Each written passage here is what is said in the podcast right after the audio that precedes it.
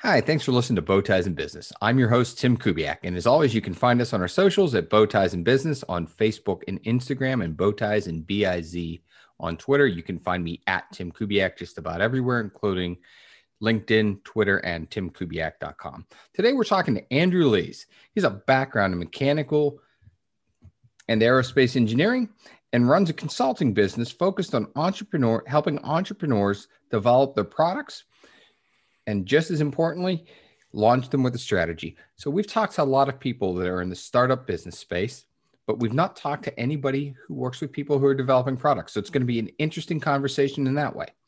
So when he's not helping people develop and launch their products, Andrew Andrew loves to be outside playing basketball, surfing, or traveling with his wife. You can learn more about what he does at stokestrategies.com. Andrew, welcome to the show. Thanks, Tim, for having me. This is this is great. Yeah, nailed the intro. I love it. uh, yeah, you know, every so often I've got to learn to print things in bigger type. To be honest, so if you don't mind, tell us a little more about yourself, things that I maybe didn't cover there, how you got into the business, that sort of thing. Yeah, definitely. Um, so I have a background in mechanical engineering. Uh, I went to Lehigh University and when I graduated, um, I knew I, I, kind of always knew I wanted to be an entrepreneur of some kind. I just didn't know, just didn't know what I wanted to do. I kind of thought I wanted to be an inventor. I wanted to develop products, even when I was a little kid. Um, so I thought, all right, and that's actually one of the things that led me to engineering. That and my grandfather was a mechanical engineer, and uh, we were always working on projects together. So that that was a, he was a big influence to to um, get an engineering degree and then the other thing was just that I thought, all right, well, I want to be an inventor, but you can't get a degree in that. So what's the next best thing? And that's uh, that's where you know I decided to, to get a mechanical engineering degree. Uh, but I I kind of lost track through college. I kind of lost track of why I was going into engineering in the first place. And so, um, I, I mean, I really I love space. I love the idea of you know spacecraft and aircraft. I, I still do and so I thought, I kind of took a detour and thought maybe that's what I wanted to do. Um, but after graduating from college, I realized that any, really any aerospace company I'd be working with, just like any large company, I'd just be probably be another cog in the wheel. You know, no matter how smart I was, how good I was, didn't didn't really matter. Um, you're just working on one specific thing of a you know of a big um, of, of a big project and that just wasn't for me. So i really got back to why i got into engineering in the first place and i started to to um, develop products and i started to kind of get more get back into inventing and i i really wanted to launch a product. Um, before i did i started working for a product development firm in philadelphia and I was helping other people, you know, design and develop their their inventions and bring them to market. Um, so I, I really wanted to do that for myself, and so that's when I started Grass Racks, which is a um, we're talking about a little bit offline, but it's a we make uh, board, bike, and ski display racks for your wall, and we've also got some freestanding versions. Um, and so that's something that I I still operate today. I started years ago and um, really from absolutely nothing. I, I got a piece of wood and a jigsaw and I made the first prototype. And, and so that's, that's where it started. And then from there, a couple years later, I started, I branched out and started my own consulting firm, Stoke Ventures, to help um, develop products for people, uh, you know, myself. So it was my own company focused on helping inventors uh, get their products to market. And and from there, I've I've launched Stoke Strategies, which is um, all under the Stoke Ventures umbrella, but it's just uh, after or you know during or before while you know some some clients just want to develop their products, uh, but a lot really need help with getting their product to market, understanding the whole process and so that's where we come in, helping people understand how to get from zero to one um, is where we really focus on. And do you have a particular area or industry that you help people develop products in? Uh, mostly consumer. Okay. Mm-hmm. So, so business to consumer is a lot of e-tailing. Is it a lot of distribution? Is the goal to get into traditional retail? What do you see? I'm just curious. Yeah, sure. Um, the well, right now, I'd say the goal, the the primary goal, just you know, for getting started, I I always recommend that my clients just start selling their product online for most products. Um, you're you're gonna, you know, especially now, um, where online sales, e-commerce is just exploding, and we're only scratching the surface. I think I think it's going to grow in a massive way in the next few years. The pandemic, I've heard that the pandemic has basically brought three years of growth in e-commerce forward, accelerated it to this point. You know, and it's it's only going to grow even more. So I always I always recommend for you know to my clients that they sell online and for a couple different reasons that they focus on that in the beginning and the first is because of the you know the growth potential um, because of margins too. And then it's also it's a lot less risky than trying to get into retail right off the bat. And and honestly most retailers won't give you the time of day until you have some traction some sales history at all. And the best way to do that i think is to to start online. So when people come, do they come with a fully baked idea? Do they come with a concept? How early stage do you pick up somebody's idea for a product and really help them evolve it? Yeah, I mean, usually very early. You know, most people just have an idea that's that's very half baked um, at best. they, uh, you know, they've they know kind of what they want. You know, they usually have a good idea of what they want the product to do and um, but but that's usually it. And that's really enough. Um, I, i've worked on everything from a napkin sketch to not having any visual at all just having a few bullet points of like hey these are the these are the features i want and and just go for it. So um, yeah usually especially when you're dealing with inventors they're they're really coming with an idea um, and maybe a sketch at best. And and I actually like that because I've worked with I worked with companies that you know really give you a more fleshed out design or I you know concept that they want you to develop. And while that gives you more firm boundaries, it also kind of can box you in.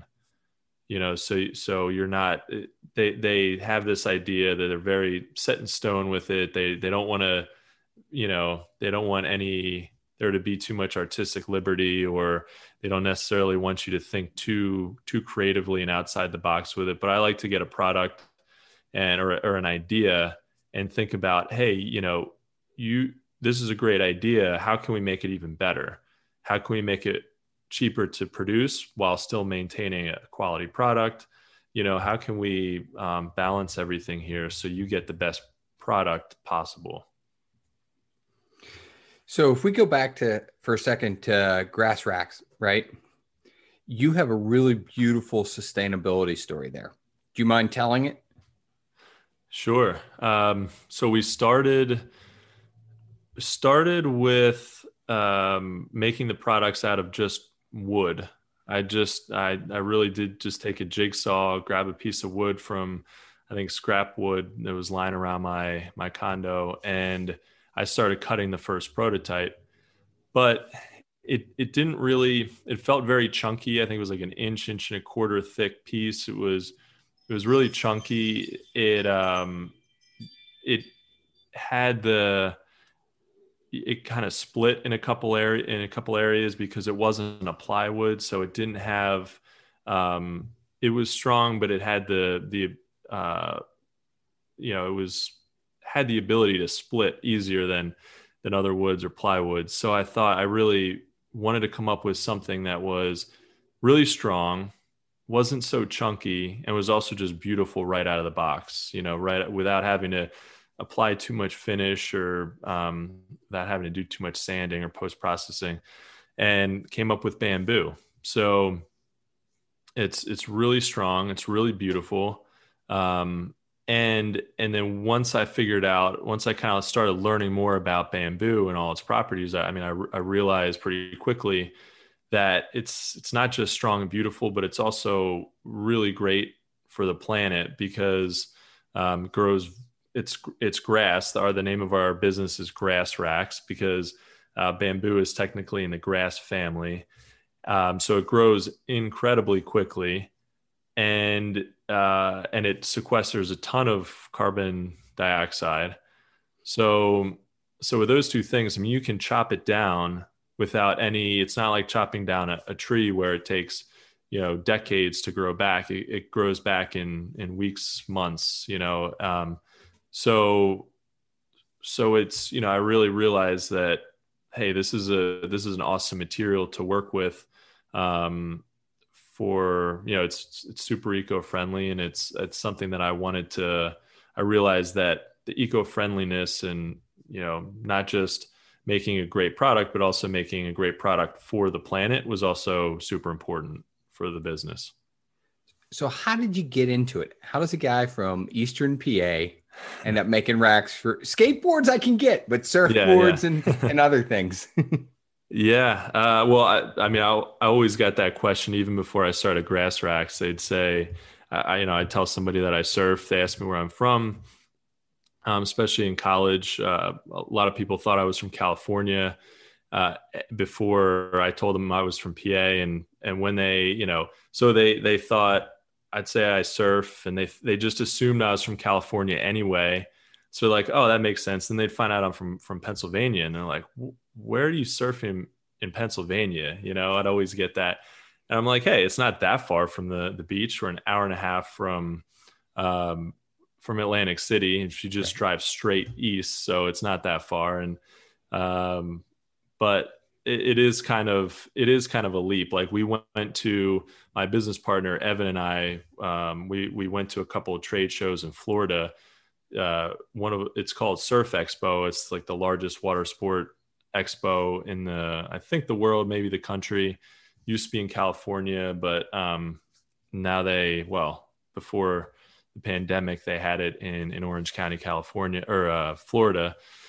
And we, when we got down there, you know, people were asking us our, our origin story, where we're from. We'd say Pennsylvania, and they're just like, "What? What? How are you here? You know, what is that? It doesn't it doesn't add up?" So then we just sort of started having fun with it and we'd say yeah Penn, we're from philadelphia you know the the surfing capital of the world. It's you know plenty, plenty of surf around here. So so it was uh it was natural and unnatural all at the same time how it got started. So have you surfed california at all? I have yeah. Yeah. A lot it's a lot different than than the east coast. East coast is much friendlier in terms of the the waves. Um, yeah. You know, it's just much more mellow, much more relaxed. The best day of surfing, I, have surfed in on the East Coast in uh, you know New Jersey, North Carolina, North and South Carolina, California, and Hawaii. The the best surfing, the best day of surfing I ever had was actually in New Jersey, though. Just perfect, perfect waves one day. The weather was insane. It was amazing. The water was really glassy and smooth um, you know, these barreling waves are actually somewhat local professional surfers who were out there. People were filming with telephoto lenses. I've I've never seen it anywhere else. The next day, and this is what happens on the East Coast, and this is why it's just California. Other places just are better because the consistency just isn't there. The next day, it was the worst conditions possible. It was like a storm. There was a storm it was choppy the waves were off. I, it was just it was like night and day from literally within a few hours. So um, but anyway yeah east coast is still the best place i've ever surfed. I, I mean the best waves i should say. Hawaii best is waves. the best. Hawaii is the best place for sure. Hawaii is the best place? Yeah. Oh yeah. Yeah no no comparison there. So I, i've got a buddy from san diego and okay. he grew up surfing right and literally, I go out one day and he's got his own company, so he can kind of do his own thing. He's pretty successful. He's got a brand new Mercedes S Class. He's got mm. seats down. He lives four four or so blocks from the beach, so he's close, but he still drives up because he's not carrying the board that far. Mm-hmm. Brand new car. Throws the board in the wetsuit and the Saint Bernard in the brand new car. goes, surfs, comes back. His wife was ready to kill him. yeah. he, tra- he trashed the interior in under a day. oh, sure. Yeah. That that's a good combo. A dog, a wetsuit, a sand. Oh man. I Yeah. still have sand in my car from like uh it was Halloween. We went to uh Charleston and I've still got like a big thing of sand in my car. I don't even want to get rid of it because it just reminds me of the beach. So I'm just gonna keep it in there for the reminder. You're not terribly far now. You're not quite Atlantic City close, but you're not terribly far. Yeah, yeah, not too Yeah. far. And Charleston's not that far from us, about four hours. So it's it's not right around the corner, but it's not too far away. Yeah, you can still do a long weekend. Get out on a Friday. Yeah. Exactly. So let's talk a little bit more about product design, right? Yeah. Um, I deal with software design a Mhm. lot with my clients. That, but Okay. What do you see with physical products? What are things people need to consider or think through as they start to really try and bring that that napkin drawing to life? Yeah. So with physical products, there's um, there's a lot of things to consider because you actually you actually have to produce it, and I think you know you have to physically make it. I mean, there's there's pros and cons of physical versus software. I like I like I love apps because you know you can iterate it as many times as you want, and you don't there's no no real significant cost to um, you know to there's no real prototyping costs right?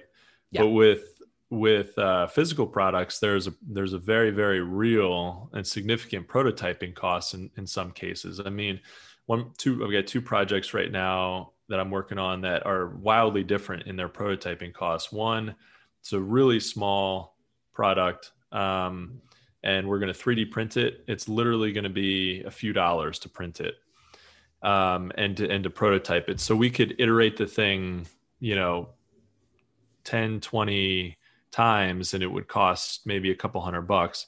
Um, I've got another product that I'm working on that um, it's, it's a larger thing. It's about eight, in- 18 inches in diameter, about 12 inches tall. And there's, there's about, there's eight parts and the total cost is about four or five thousand dollars. And and that's just the reality with with you know making a physical product is you're you're going to spend um you're going to spend more in development because you're um you know you've you've actually got to make the product. So that's something that that people definitely have to consider. Um so usually if it's a pretty small product around the size of your fist it's not going to cost a whole lot for for prototyping but if it's a lot larger than that then yeah you really have to to consider that. And then you have to obviously if you're if you're you know talking about manufacturing the product in production you have to think about um, the ordering inventory but also ordering tooling that's going to make the parts um, and you've got to think then through all the way through the process of okay how am i going to manufacture this product? How am i going to maybe assemble it if if necessary? And then put it into a box which is called kitting. Um, how am i going to fulfill it? Who's going to do that? You know Uh, so that's that's just things that i mean the, the most important thing i think is for people to get started you know to to at least get get working on a design and get the project you know going. And um, because because otherwise you're you know you're just stuck and you'll never get it off the ground a- at all. So i think it's important to just kind of take things one step at a time not bite off more than you can chew. And then and then really to cover most of my clients will self fund through development and prototyping but when they get to manufacturing that's like where the real costs can add up. And so a lot of times they're not paying for that out of pocket but they're either to they're either to license the product or they're to um, crowd fund which is definitely something that i recommend. Um, i actually work with a, a company that does crowdfunding management and they they do a really good job with that. And so that's that's just one way that you can raise capital before you have to manufacture it that can actually pay for manufacturing and get you through the the rest of the process. That's a really interesting thing I've never considered, right? Is using crowdfunding for br- bringing a product to market. I've bought a couple, but it yeah. never dawned on me to do that as part of the process. Yeah. Yeah. Is there, as you work with people, part of your consulting, is there discussion about volumes and quantity discounts and I hate to say offshoring, but you know, outsourced manufacturing, whether it's onshored or offshored, is are those all areas you help guide people? Yeah, definitely. Um, and that that's part of it because I think it's important to to not just design a product for people and say, hey, here's here's this CAD design, you know, here are these files. Good luck, have fun. Um, because yeah, manufacturing itself can be kind of tricky to, to navigate. So yeah, with with all my clients, we're talking about whether you know whether they want to manufacture in the U.S., whether they want to offshore, um, and and how they want to deal with that. I mean, it's some people they don't they definitely want to make it in the U.S. You know, there's there's like no question about that. Um, they want to find a U.S. manufacturer. They want everything made here, or at least as much as they possibly can, and that's it. Some people really don't care. Um, it's kind of interesting. I've I've got mixed feelings about it because at the end of the day, I'd love, I want our economy to do really well, you know. Um, but sometimes part of that, part of having our economy do well, is utilizing and leveraging lower cost resources in other countries. You know, taking advantage of the lower costs of living in other places. And the bottom line is our cost of living in this country is high. So, you know, it's it's difficult to compete on everything. But um, the cool thing is that there's still a lot that we can be very competitive with when it comes to manufacturing, such as prototyping. Um, I mean, all the prototypes I make are are made in the U.S. It just, for the most part, at least, it makes sense um, even if I could get something cheaper overseas, usually it makes sense to make it here because of uh, it just it takes it doesn't take as long, easier, a little easier to communicate. You're not dealing with this large production run type thing where you can, you know, make some samples, make sure everything's right. Like you're only making one part, so you better be right. And so, so a lot of times dealing with a U.S. company for something like that makes a lot of sense. Um, and then usually very large parts that take up a lot of um, space shipping basically kind of call it shipping air like you're let's say it's um let's say it's a chair that doesn't nest very well with other okay.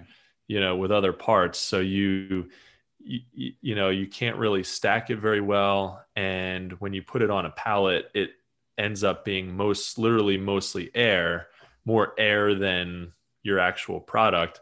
In that case, it's usually more cost effective just to make that here because um, shipping can really get kind of crazy. But if you've, I've got one client who makes his, uh, it's a fishing product and he makes it overseas in China. And he really had to to get the cost to where it needs to be to be able to sell it at a reasonable cost and be able to you know have enough enough margin because you've got to consider marketing costs in there um, and he can if he orders a thousand of them they fit in a box like, like you know like that so it's no big deal is that why in some things and i'll pick on furniture right is yeah. now you see it build it yourself I, I know the the large scandinavian com- he started that, you know, umpteen years ago, but now yeah. you see it in all the big box retailers. It's build your own furniture. And I know it's yeah. all offshore. It used to come from the Carolinas, but it doesn't anymore. Yeah, true. You know? And, and it's got to be, you know, that weight per inch in the box and the packaging for putting it on a container. It's probably a huge deal. Yeah, exactly. And I think that's that's one of the things that uh, if you go to IKEA that they've yep. really figured out is you pick up uh, a box the size of a, of a laptop and it weighs like 100 pounds you know because they've they've got they've maximized every single square inch in that box and part of that i mean it's really genius design because you can't just design something to function well they're also taking it a step further and figuring out how how it uh, nests together and how it all fits together and can be packaged. So um, yeah, it's exactly right. If you know if you can maximize that space, uh, you can save a ton on shipping, and then it starts to make more sense uh, for shipping. Like with our with our rack products, they they're very very easy to assemble, but I mean we don't um, we don't assemble we don't ship them assembled. We uh, let the customers do that, and uh, most of our products hang on the wall. It's a mounting bar, and then a cradle that just hangs on it. Uh, but we also have a couple of freestanding racks that have four parts that um, that just fit together. They've got slots that align with each other, and you um, knock it together with a, a rubber mallet, and and once it's together, it's really rock solid. But if we were to ship that assembled, it would cost a significant amount more than flat pack shipping the way that we do it. That's interesting. And, and, I've looked at, and we'll put them in the post on the website, some pictures of your racks and stuff because they're beautiful.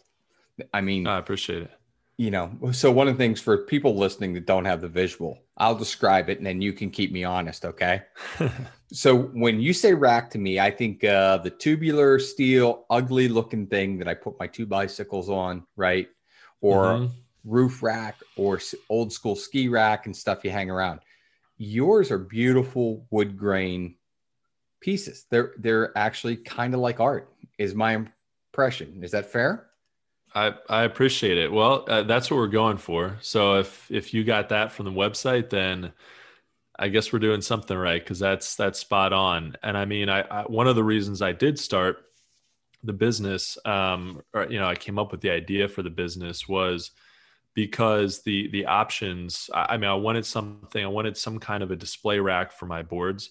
Um, and when i looked I, I, really wasn't thinking the first thought I, I had was not hey let me start a rack company. It was you know and this is how i think a lot of ideas are born is um, you have a problem and you need to solve it. And so you you know you look around and you try and find something that will solve your problem. And when i looked around it was there there were there are definitely racks out there and there have been for a long time but all i could find were you know pvc wrapped in in foam and you know even if they were wood they were kind of crappy wood lots of metal things that you would you wouldn't even be excited to have in your garage let alone you definitely can't put it a lot of that stuff in your house. And that's what we wanted to change really is is kind of make it like art. I mean your board is like the artwork and our racks are like the frame to the art if that makes sense. It makes perfect sense. I totally got it just on the first set of visuals i saw when i hit the website so. Cool yeah cool. that's re- yeah that, no really cool stuff. that resonated. Yeah. So back back to your consulting business. Yeah. You know you talk a lot about sell it online. You've talked about you know getting it to production Mm-hmm. How do mm-hmm. you how do you research? Is there a demand before you go to that step? Yeah, that's a that's a great question, and uh, probably the first thing actually that's overlooked with uh, you know when people are starting any business i think is is doing really good market research um, it's you know it's something that um, that needs more attention for most businesses and and so you know the way that you do that is you look for competitive products comparative products. What are the products that are that are might compete with your product? What are the compet you know products that are that are similar you know within that that, that your uh, ideal customer might purchase you know and and you want to figure out um, you want to figure out price points and distribution channels and and then you want to dig even deeper and look at look at reviews look at things that people are looking for or that they don't like about a certain product. Um, and and a lot of times you can get really good information from even from from just digging around uh, looking at reviews online for for products because people will in those reviews really tell you what they like and what they don't like and what they need. Um, so, and, and then as much as you can, uh, talk to people. You know, find out, hey, is this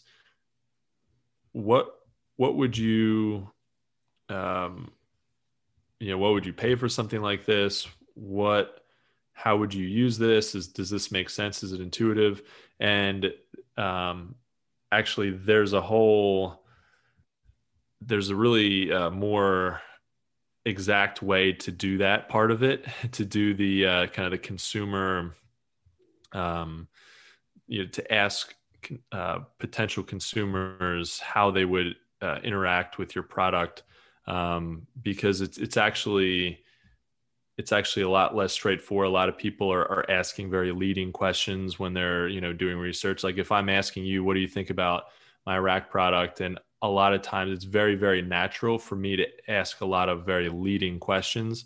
Um, you're not going to want to offend me there, but there's ways. So there's this like you know natural human dynamic that gets in the way of when you're communicating your product idea to somebody else um, that we really have to work hard to get around. And there's um, can't think of there's a book that that uh, you know really does it justice. I can't think of the name of it, but anyway, yeah, just doing research and figuring out what else is out there and and really understanding hey is there is there a real need for this product you know product are people actually having a problem or am i just having a problem that's really um, at, at its most basic level that's what you're trying to figure out one of the things I've noticed, you know, you talk about a lot of people coming up with ideas to sell to consumers, right?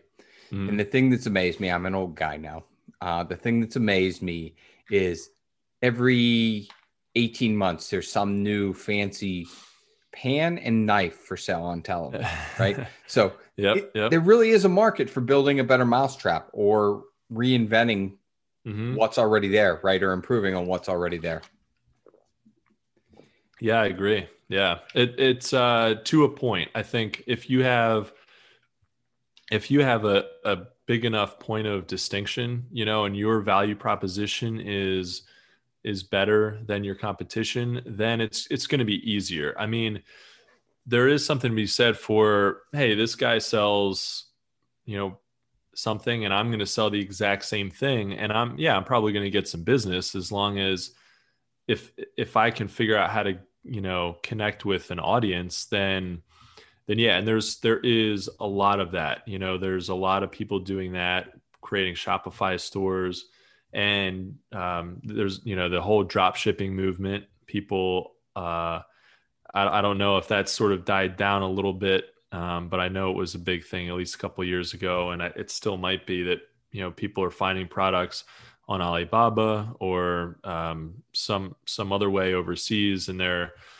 they're basically they're getting samples. They're you know taking pictures and of the product. They're maybe they're basically kind of sort of rebranding it the you know the product and they're just selling it so you could have a hundred different companies selling the exact same product in just a slightly different way and that works but it doesn't it's it's not going to be sustainable you know it's not going to it's not going to last you might be able to make some money but make sure that you get out before you know you're you, you stop making that return on investment because it's just not going to last you're not building it my my opinion of that is you're not building any brand loyalty right you're delivering essentially a consumable or disposable item yeah exactly yeah, it's a commodity type thing. You know, you can yeah. get it from multiple sources, and so you have to convince people that you're the source and you're you they trust you more than you know anybody else, and um and that's I think that's tough to do.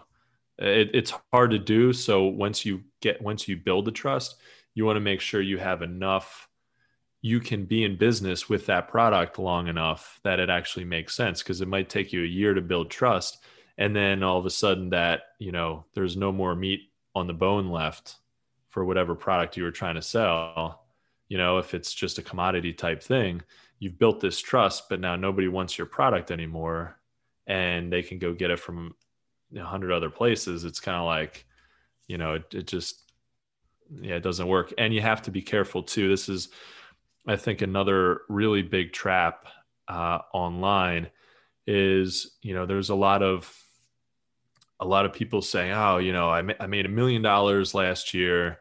Uh, my business is exploding you know it's doing so so well.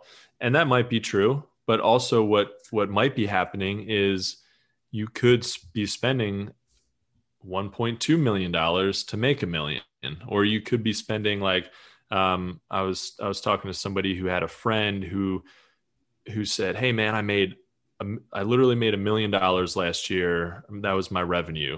And he said to his friend awesome what was your uh, what was your cost you know for for all that? Cost of goods of the product plus your marketing expenses like all in how much did it cost you to make a million dollars? And it cost him $950000 to make a million. So he profited $50000 that's a hard way to make 50 grand a year yeah. You know, there's a you're, lot easier ways to make fifty thousand dollars a year. You're better off managing a pizza shop for somebody yeah. else for fifty grand. Yeah, exactly, exactly. so you got to be so careful of that. I, I see that, and and you know, some companies will they're they're okay to just blow money on ads like like crazy, and they get all excited about the sales, but then they've they they run out of of runway. You know, they they don't have uh, maybe they're they, they're blowing through some venture capital you know get a hundred grand or you know a few hundred thousand dollars and they think oh we've made it. We're just going to you know spend a ton on on ads and this thing is going to blow up. And if you're not doing it properly if you're not building a, a good strong email list if you're not remarketing if you don't have uh, a product that that is consumable um, you could be in trouble. And that's one thing that uh, with with the product grass racks that we sell that we have to be very very careful of because it's not a consumable product. It's something that honestly most people are going to buy one or two in their lifetime. So mm-hmm. our lifetime value is um, yeah our our products you know sell for a decent amount but the lifetime value really might not be that much. And so we can't we can't afford to spend a ton on on ads because we have to get a, a, a return quickly. Whereas, like if you're selling coffee and you could lose money on that first sale, but you're going to make it back on the repeat business as long as your coffee doesn't suck. So, you know, there's nothing worse than bad coffee. yeah, yeah, yeah. exactly. Yeah. So, so that's a that's a really interesting dilemma. So, your customer comes in, they buy something once or twice. How do you mm-hmm. stay in front of them? How do you look at your own product evolution to create repeat customers? So say I have a rack and I've got, you know, you know, I've got a floor rack and I've got my guitars in it. And mm-hmm. maybe I've got a wall rack and I've got surfboards in it or snowboards in it, right? Yeah. What's what's the next logical evolution to get them to buy something else? So definitely i think the the most important thing you can do with online sales um, is is build an email list. No matter what you're what you're doing is you know whether you're selling a physical product a digital product an info product whatever it is um, email is is just the most powerful tool you can use um, because it's basically a free way to remarket to people um, to to your existing customers to people who may have been interested in something you know you you might put up a lead magnet like a discount code or um, or a tutorial about something that's relevant to your audience or something that's going to you know make people put their their email address in. And so you can reach reach out to those people and stay in touch with them. Um, and introduce your your new products to you know to that email list. So that's that's the best way i think you can do it um, because otherwise you're spending more money to you know to advertise you know to the same people who you could have just captured and they could have just been on your list the whole time. So i think that's you know that's the most powerful way really of, of introducing new products to your uh, to your audience. Any thoughts in that consumer space? What's a good size list? I know, I know it's a debate in the business to business world. I'm just curious your view. Oh yeah. I mean i think the really it doesn't matter the size of the list doesn't matter as much as the um, the quality of the leads So we've actually uh, go back to GrassRacks again, just because it's a, you know, kind of a good example of of uh, of all this stuff. Uh, we've run contests in like in partnership with other brands, and we've gotten lists from the from those contests that were um, ten or twenty thousand that had ten or twenty thousand uh, leads in it, or you know customers, yeah. and and so um, where where for a while, I mean, it, it's taken us a while to get the the customer list that we that we already had, and we hadn't to that point we hadn't really focused as much as we should have on email acquisition on lead acquisition.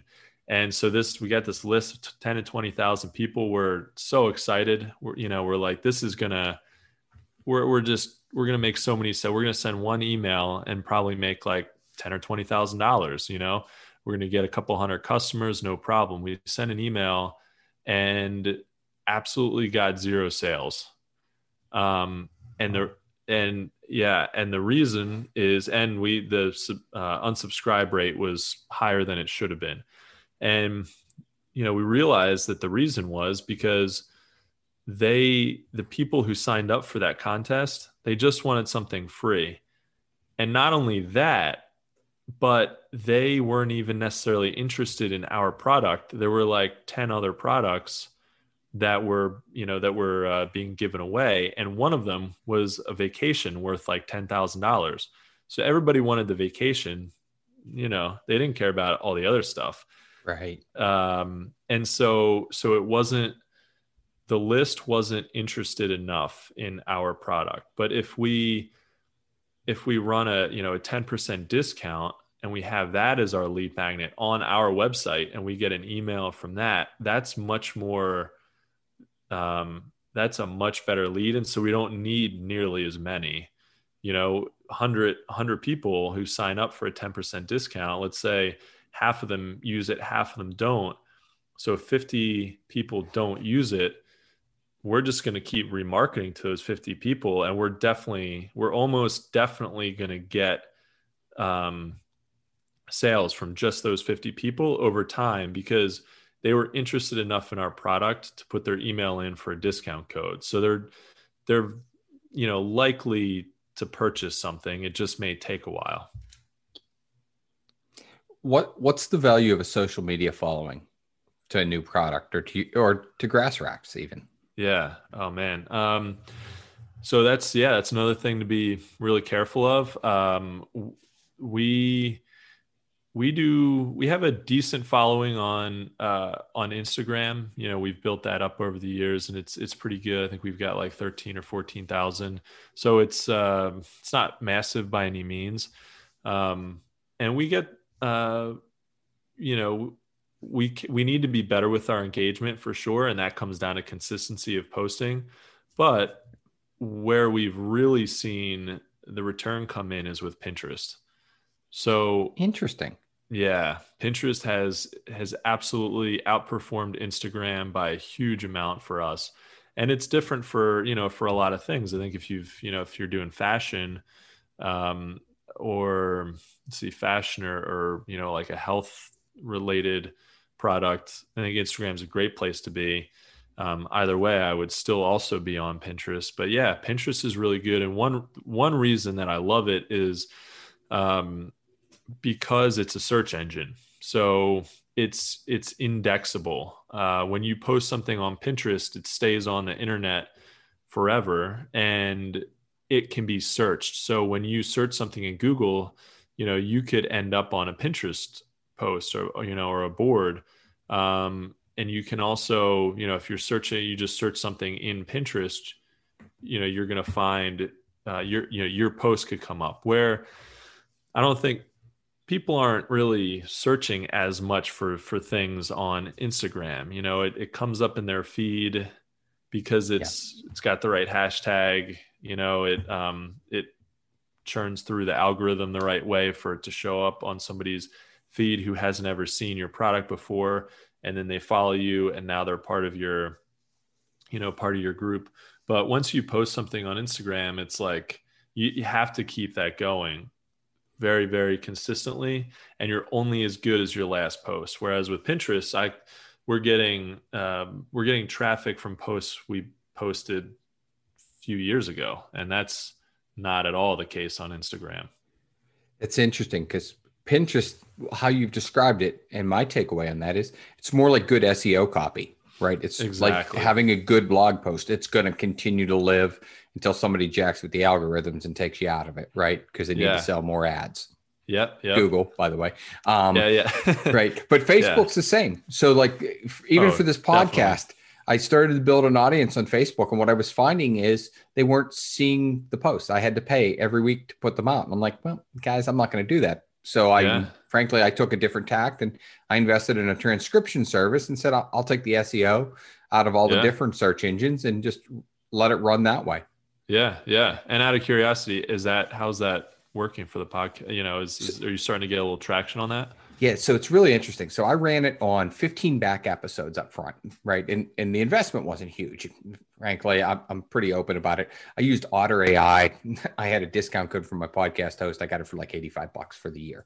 Yeah, right. Cool. It's, it's brilliant because what happened is much like you described on the um, Pinterest posts is once I uploaded a transcript to back episodes, episodes that weren't getting any listens weekly mm-hmm. started getting three to five lessons a day. So after yeah. they were not fresh in the queue, they just kind of had died, right? And the website was still getting mm-hmm. a little traffic. So I actually went put it back there and you know it's not huge numbers but if you pick up 35 listens and you do 50 or 60 episodes a year and you're picking up 35 lessons 40 lessons a day on old content oh, it's yeah. not a it's not a bad strategy and frankly it's helped the seo on my website quite a bit because it's taken off the need to keep feeding the search engines because i can just put the transcripts up there weekly and mm-hmm. five or six thousand words in a transcript and there you go it's less content i have to write and it's still fresh yeah. content for you know people who want it exactly yeah and people are people might want to read. It's like some people want to read, some people want to watch or listen. Um, I'm a watch or listen kind of guy, um, but my wife likes to read. So she'll the same you know article online, she'll read it, and I hope there's a video because I like to watch the video. You know. um, but it's but in addition to that where you're tar- you know where you've got written content for people who want to read it uh, like just like you said, Google picks it up, and and that's really really powerful. So I think that's the better investment than I think if you can invest in SEO, which at the end of the day, SEO really because there's it's just like a black box. I feel like a lot of people get scared when you know they think about SEO and they talk about it like what is it really? At the end of the day, it comes down to just content and content that can be indexed by search engines Mm-hmm. Um, Instagram and Facebook cannot. So, yep. um, so it, yeah, it's you know written posts or video. YouTube is I've heard that YouTube is the internet of 10 years ago. So it's while it's still you know while there's still millions and millions of videos up there and there you know it's it's seems like it maybe has reached some kind of saturation apparently it's not even close and um, because Google owns YouTube. It if you're posting videos up there, they love it. So um, and that's that's pretty much free, you know, to just to get a video up, and uh, you, you know you don't necessarily have to promote it or advertise it. Um, I've got a, a a buddy who started. He lives in Philadelphia, and he started a website um, called Liberty Liberty Leather Works, and he started it maybe ten months ago um, with zero traffic and just wrote uh, articles consistently and relentlessly. And now he's up to, I won't give away his exact numbers, but um, it, it's a lot. It's like tens of thousands of, of, uh, of visitors a, a month and from, from absolutely nothing, not that, not even a year ago, you know? So, um, and it's just and he just sits back and watches he doesn't even have to post anymore those let's say he's got 10,000 this month next month he'll have 12,000 the next month he'll have 20,000 the next you know so it's like it it's just as Google continues to, to index and find your content, it's just going to continue to grow. It it is right, and it's fascinating. And watching people come up with alternative search, I think, is is really the disruptive thing in that space to keep an eye on. Google's mm-hmm. certainly going to be a monster for a long time to come. I think it was last week that one of the chief data scientists from Salesforce.com went out and funded uh, another search engine that's going to be less ad driven in theory and we'll see how it comes to market right? And i've got a cybersecurity background so i've seen people go to duckduckgo and other things mm-hmm. right? Yeah. So th- there are options out there. Verizon actually two or three years ago launched a privacy search engine. Mm, mixed results but right on but part of it's just usage too it's not broadly adopted and i'm old enough that i remember what it was before Google. So yeah, yeah, right. Yeah, you know, oh, I, remember I, remember Alta Vista. so. Yeah, yeah, yeah. Yeah, I, I actually think my my dad was the first one who told me about Google. I don't know how he knew about it before I did, but in in actually I was in college. So that definitely that dates me here, but um he was like yeah, have you heard about that new search engine google and i'm like what's a what's a google that's that's sound okay i don't whatever i don't care you know, I was worried about the engineering homework that I had, not having any idea how, you know, how it would just change the world in a massive way. Yeah. And the, the beauty of them is that you talk about excess product, right? We kind of talked beforehand. They figured out how to make their money off of everybody's excess data and metadata. It's really not even, you know, it's not mm. what they mm. started as. Their profit came from something they never imagined. So yeah, yeah, yeah. that's that's awesome. So I know we're coming up on time here. So anything I should have asked you that I didn't, anything you want to tell us about that I didn't get a chance to bring up? I can't think of anything in particular. Um, I mean, I think we talked, we hit on a lot of, a lot of good things. Um, you know, and I think it was, I appreciate you, you know, bringing up grass racks, And I think that was a, ended up being kind of a cool example to use to talk about product development, you know, how, how a product can be developed and, how you think about manufacturing and prototyping and manufacturing, um, and then how you think about a launch strategy and and how you're actually going to get your product to market. And I, I, I think that's it. I think it was awesome. I, I really enjoyed it. It's been a pleasure. So for anyone who's interested in talking more with Andrew, if you go to uh, stokestrategies.com, I think you're offering the ability to schedule a call with you. Is that correct? That's correct. Yep. All right. Awesome.